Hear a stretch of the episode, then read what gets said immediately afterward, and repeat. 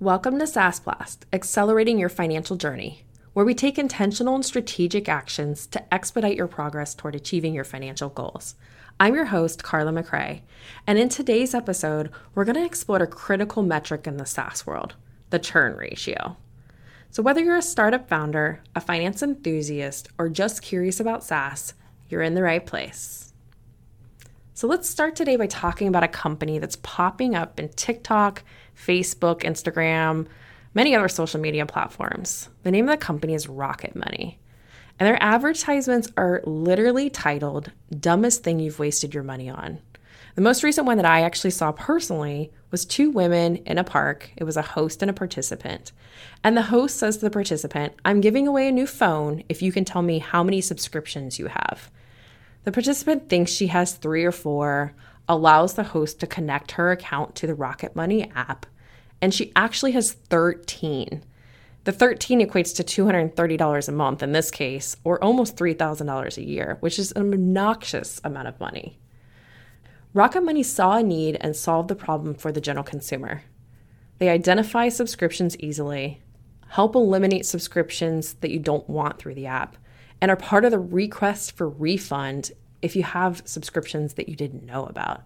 But the interesting thing about Rocket Money is that this is a SaaS company that is directly impacting other SaaS companies' churn. So let's jump into churn a little bit. What does churn actually mean?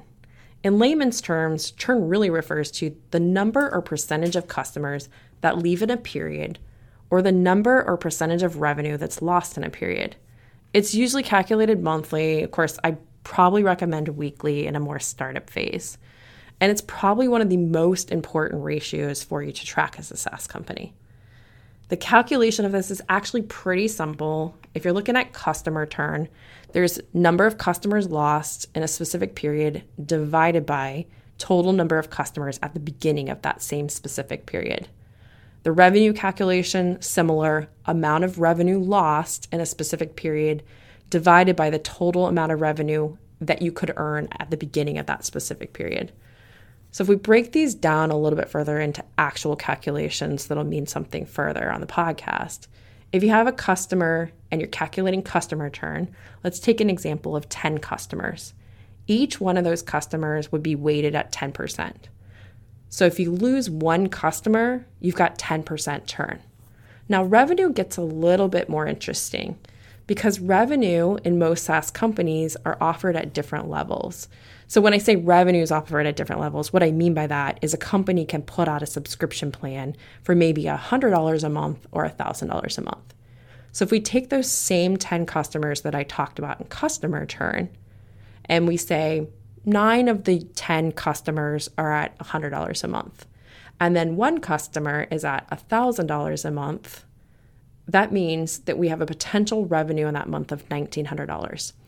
So if we lose one of those $100 users, it's 5% churn. Now remember, if we compare that to the customer churn, one customer was 10% churn. But if we lose one at the $1,000 level, it's actually 53% churn, which is huge. So it just really means that both of these ratios are important, but the revenue is probably much, much more important to watch.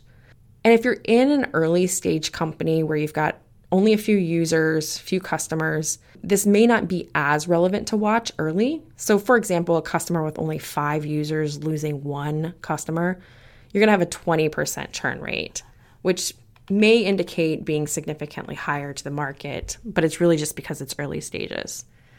So this is really important to businesses for a couple reasons. Churn is the prelude to failure of a SaaS company. If your churn's too high, it's going to be very difficult to grow. And then anything higher than 5% is generally not great for a SaaS company. Some lower price model companies can have churn rates between 5 and 7%. But if you think about this overall, if you are at an 8.3% churn rate each month, you're actually turning over your entire customer base within that year.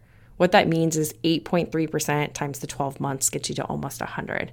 That's insane. If you think about the amount of money that you've spent to just get that customer in the door, even possibly get them implemented, to be turning over your entire customer base within a year is just crazy. Therefore, lower churn is actually better. And churn is a direct indicator of your customer satisfaction and really the stickiness of your product.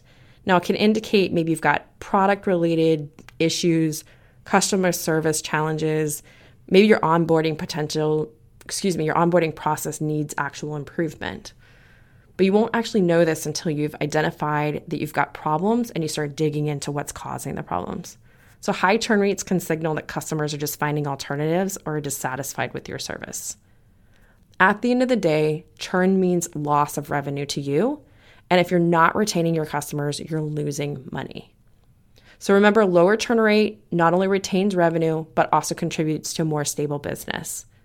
Thank you for joining us on SaaS Blast. If you have any questions, you can find us at sasblastjourney.com. That's SaaS blastjourney.com. Continue to join us as we accelerate your financial journey together.